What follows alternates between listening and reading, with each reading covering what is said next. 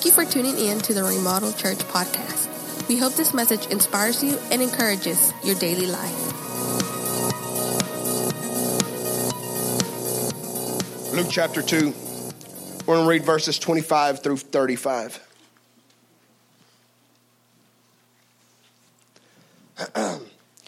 and behold, there was a man in Jerusalem whose name was Simeon. And this man was just and devout, waiting for the consolation of Israel. And the Holy Spirit was upon him. And it had been revealed to him by the Holy Spirit that he would not see death before he had seen the Lord's Christ. So basically, he's not going to die until he sees Jesus. So he came by the Spirit into the temple, and when the parents brought brought in the child Jesus to do for him according to the custom of the law, he took him up in his arms and blessed God and said, Lord, now you are letting your servant depart in peace according to your word, for my eyes have seen your salvation, which you have prepared before the face of all peoples, a light to bring revelation to the Gentiles and the glory of your people, Israel. And Joseph and his mother Mary marveled at these things which were spoken of him. Then Simeon blessed them and said to Mary his mother, Behold, this child is destined for the fall and rising of many in Israel, and for a sign which will be spoken against. Yes, a sword will pierce through your own soul also, that the thoughts of many hearts may be revealed. Let's pray. God, we thank you so much this morning. We thank you for your presence in this place. We thank you, God, for, for I thank you, God, for giving me such an, an incredible church, such a loving church. Jamie uh, hit the nail on the head when he said he's never seen so much love, God. Thank you so much for surrounding me with people who love you and who love people so much, God. We ask you, God, that today that you would speak into our hearts and into our minds. Help us to understand your word. Help us to receive your word. But God, more than anything, help us to live your word out. In Jesus' name we pray. Everybody says, Amen. Amen. So, this old man, Simeon, uh, he was a devout man, the Bible tells us. He was a man who, who loved God, who, who loved him with all of his heart, and the Holy Spirit had revealed to him, You will not die until you see little baby Jesus. And uh, so this man, again, in his devotion, would, would go to the, to the temple, go to the church every day and pray and worship. And I can only imagine how many babies he held in his hands, how many babies he held in his arms. And I wonder how many times he wondered, is this the baby? Is this the baby? But you know, those of you that are parents will understand this. You can hold hundreds, maybe even thousands of babies, but there's nothing like holding yours. Right? There's just nothing you can you can hug a bunch of little kids and you can squeeze their necks, but there's nothing like hugging your own. I think there's just something inside of us that just that just clicks. And so I believe that there was just something inside of it, it was obviously the Holy Spirit inside of Simeon that every time he would hold a child, there was something inside of him letting him know this isn't him. But when Mary and Joseph came in, I can only imagine the presence of God uh, that was in that place. I can only imagine how the Holy Spirit came over Simeon. Could you imagine holding Jesus. Could you imagine being the man who waited his entire life, who waited years, maybe even decades, to finally hold Jesus, the Savior, the King of the world? And this man, there's no telling what he gave up, there's no telling um, what he sacrificed to live a life devoted to one day holding Jesus. And you see it, and if, and if anybody ever understood who Jesus is, I believe it's Simeon. You see, whenever uh, even Mary and even Joseph, you see, Joseph was, was very doubtful. When Mary comes to Joseph and says, I'm pregnant, and it's the Holy Spirit, so it's going to be God inside of me. You know, you may not know this, but Joseph actually planned on leaving her. Joseph was planning on leaving, now quietly, but he was going to leave her. And who can blame Joseph? You guys with me? Who can blame? Amen, yeah. Who can blame him? But then it was the angels and it was the Holy Spirit who revealed to Joseph, hey, she's not lying, she's telling the truth. But I think even at that moment, they still didn't even understand. So when Simeon starts talking about he's the savior of the world, he's the light of the world, and, and that's why these people, that's why Joseph and Mary, they marveled. The Bible tells us they marveled because even though they hadn't, they, they kind of had an understanding, they couldn't quite wrap their minds around it. And the big thought that I want to introduce to you guys this morning is what we believe about Jesus determines the way that we live our life. What we believe about Jesus, what we believe about who Jesus is, determines the way that we live our lives. It determines the way that we forgive. It determines the way that we love. It determines the way that we give. It determines the places that we go. It determines our attitude. Our attitude. Another thing is the way or what we believe about Jesus also dictates our perspective. You know, what we believe about Jesus and what we believe about the Bible. You see, if we truly believe Jesus and about Jesus, and if we truly believe what His Word tells us, then we know we shouldn't be storing up treasures on earth. Because why? Because the Bible tells us that in earth, there's moth and rust that destroy, but we should store up our treasures where? The Bible tells us in heaven. So, what we believe about Jesus di- dictates my perspective about my possessions, about the money that I earn, about my family, about you, and about people and how I should treat others. You see, what I believe about Jesus dictates the way I think about other people. Because if I don't really believe in Jesus and if I just come to church and I just occasionally read my Bible, but it doesn't change me, it doesn't get a hold of me, it's not in really inside of my heart, then what I do is I find blame to place on other people. Then when somebody's going through a hard time, I'm not thinking, oh, how can I help them? I'm thinking, well, you probably deserve it. When somebody messes up, I'm not quick to forgive, but I'm quick to judge. What we believe about Jesus determines the way that we live our lives, and it dictates our perspective. And so today, I want to encourage you to change your beliefs about Jesus. I want to encourage you to not only read, and not only listen, but to apply it and to let Jesus grab a hold of your heart. In this season, as we celebrate the coming of Jesus, we got to understand that He's not just a baby. He's not still a baby. But He came to rule over our hearts. He came to rule over our lives. He came to change our perspectives. You see, church, I am convinced of this I'm convinced that the world's greatest problem, your greatest problem, is not sin, it's not addiction, but it's simply that we don't understand the power of God. It's not sin, it's not addiction, it's not somebody else's addiction, and it's not somebody else's sin. It's that we don't truly understand who Jesus is. It's that we don't truly understand the power of the living, true God. Mark chapter 6. Leave something in, in Luke chapter 2. But go with me back to Mark. It'll be the next book to the left. Mark chapter 6, verses 1 through 6. in my opinion, in my opinion, these are some of the saddest scriptures in the entire Bible. Mark chapter 6, verses 1 through 6. Then he, speaking of Jesus, then he went out from there and came to his own country. He, came, he went back to his hometown. And his disciples followed him. And when the Sabbath had come, he began to teach in a synagogue.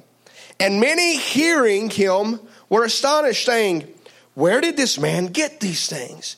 And that wisdom, and what wisdom is this which is given to him that such mighty works are performed by his hands?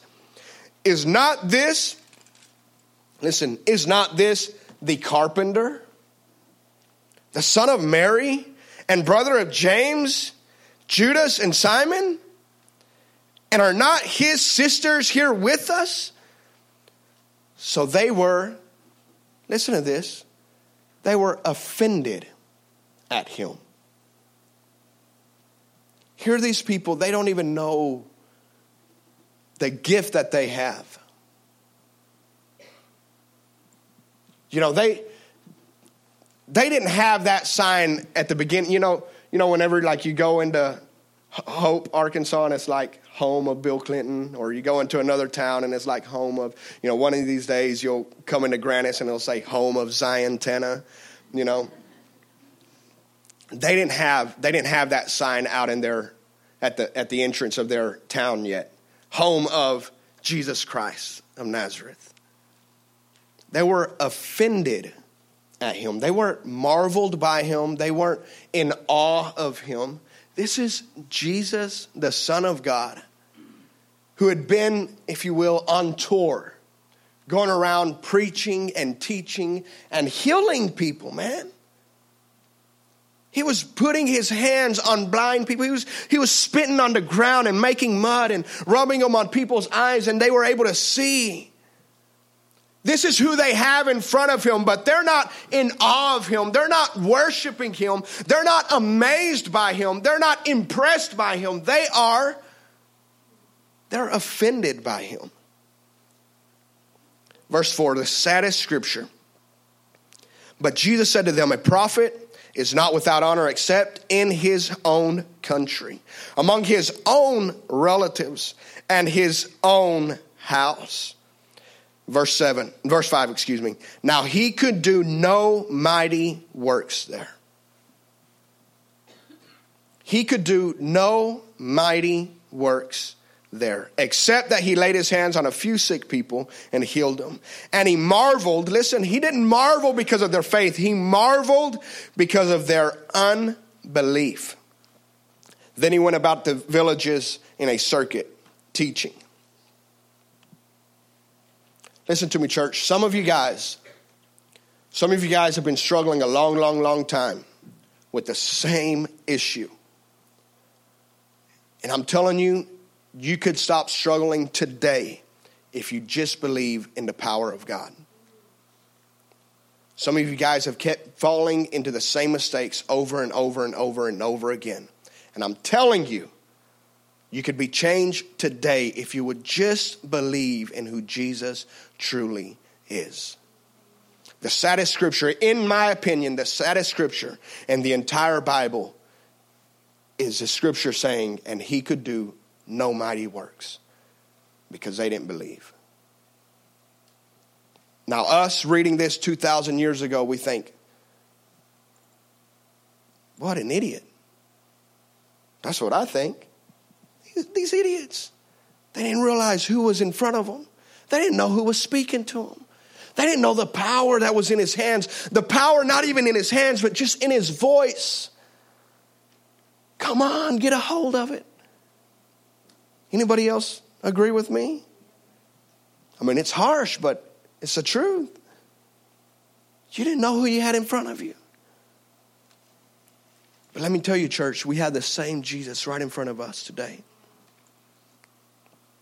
and the same power the same power that was in Jesus as he's walking those streets and, and as he's not able to move and as he's not able to heal and he's not able to change people, not because he all of a sudden lost his power, but it's because they didn't believe.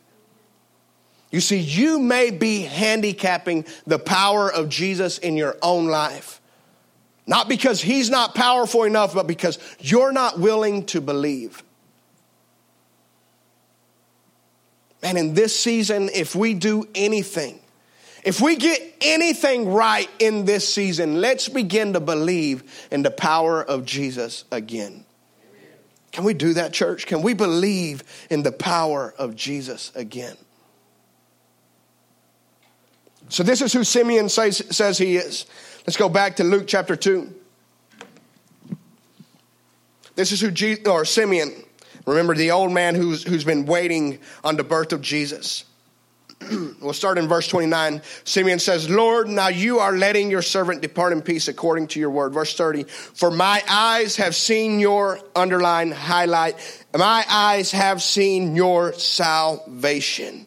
Jesus is salvation. Acts chapter 4 verse 12 says, Nor is there salvation in any other, for there is no other name under heaven given among men by which we must be saved if you don't get anything else today, if you don't get anything about Jesus, understand that He is Savior. Understand that He is salvation. Understand that He is the man that can change you. Understand that He is the man who will forgive you of all of your sins, of all of your mistakes, of all of your wrongdoings. He is Savior. There has not ever been any other person who has been able to bore or, or, bear the burden of our sins, of our mistakes, of our shortcomings other than Jesus Christ. He is salvation. He is Savior. And we've got to learn to trust in Him. We've got to learn to trust in that. We've got to learn to trust and give Him our sins, give Him our mistakes. I think one of the things, man, now I want to speak to those of you who are longtime Christians because I think sometimes it's harder for us to repent and it's harder for us to give, give it up and give it to God because somehow we fall into this trap of thinking that now that we're saved, now that we're Christians, we got to earn it. And we, and, and if we're doing wrong and if we've done wrong, then, then our sins are worse than the next person's and we can't be forgiven. Let me tell you, if God, if Jesus can't forgive your sins, then he can't forgive anyone's sins. Either Jesus can forgive everyone's sins or he can't forgive anyone's sins. You guys with me? He's Savior, He is salvation. He came so that He could save your life. He came so that He could save your eternity. He came so that He could change your life forever. That's who Jesus is. We keep on reading. Um, verse 31, we'll read, we'll read on through, which you have prepared before the face of all peoples. And then verse 32, a light to bring revelation to the Gentiles and the glory of your people, Israel. Simeon points out that Jesus is the light of the world. John 8 12 says, Then Jesus spoke to them again, saying, I am the light of the world. He who follows me shall not walk in darkness, but have the light of life. Jesus came, and Jesus is light of the world. What Jesus does is he shines light onto our path and he directs our steps. And man, I'm telling you, if we would learn to follow Jesus, how many mistakes we would avoid in life if we would just learn to listen to God's voice, if we would just learn to listen to what His direction is telling us, what His guidance is giving us, man, how many mistakes we would avoid in life, how many people we would avoid hurting, and how many times we would avoid hurting ourselves if we would just learn to follow the light of Jesus, the light of the world. We've got, we've got to learn this, church. We've got to learn to follow the direction of Jesus. There's too many of us that are trying to figure it out all on our own. There's too many of us that are trying to follow our own direction and our own guidance, and, and we're listening to bad advice. Have you ever gotten advice and you just knew that was bad advice? I'll never forget the first time I, that I knew. Now, there were several times that I got bad advice and I didn't know it. But I'll never forget. It's like midnight, and it's me and a couple of friends, and we're outside of my house and we're talking. I'm like 15, maybe 16 years old. And I don't even remember what the advice was, but I remember looking at him and saying, Dude, that was the worst advice I have ever gotten in my entire life. You're an idiot. Now, we were good friends, so all he did was punch me in the arm, and we were good to go. But some of us, we're getting bad advice, man.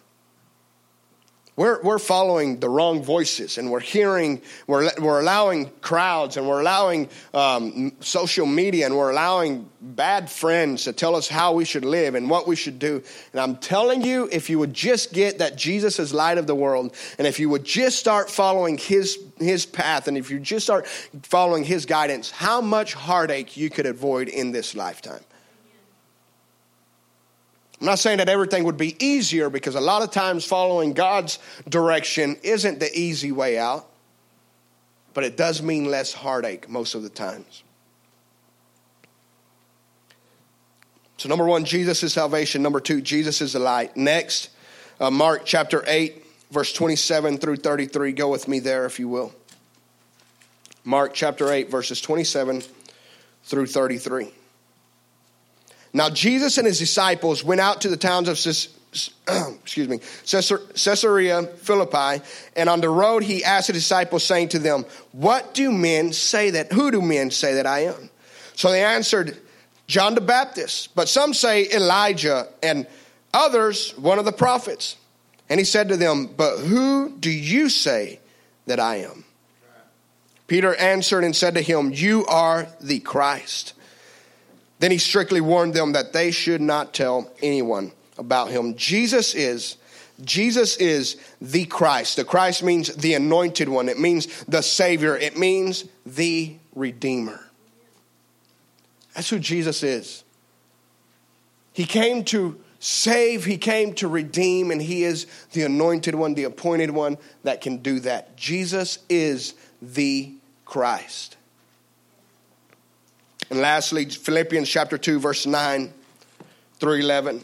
I'll just read it to you. Therefore, God also has highly exalted him and given him the name which is, which is above every name, that at the name of Jesus, every knee shall bow of those in heaven and of those on earth and of those under the earth, and that every tongue shall confess that Jesus Christ is Lord to the glory of God the Father. Jesus is and should be in your life, Lord. Now, what this means is this means that he's king. This means that he is ruler. This means that he has the say so over our lives. Jesus is, and Jesus should be, Lord. Now, here's the thing about Jesus being Lord in our lives is that it is our decision, it is our choice. And so we decide whether or not Jesus is Lord over our lives.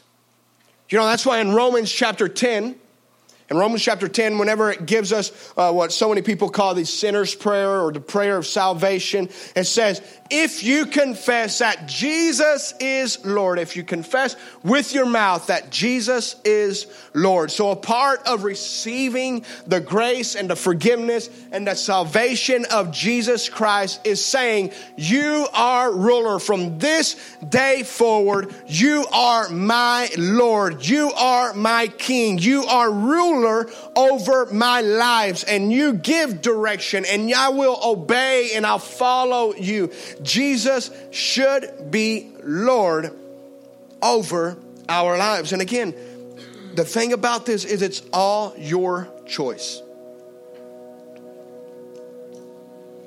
And so a simple way to know this is, is what, what's the determining factor in all of your decisions?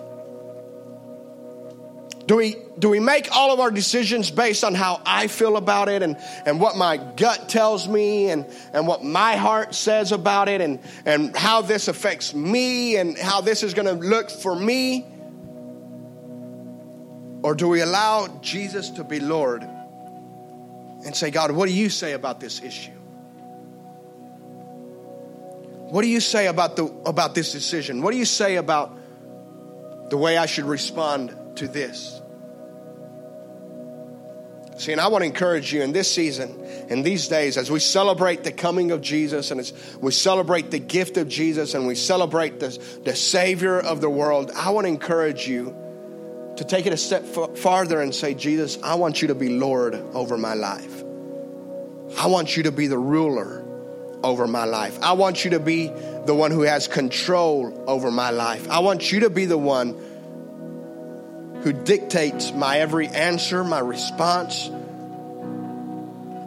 the way that I live my life.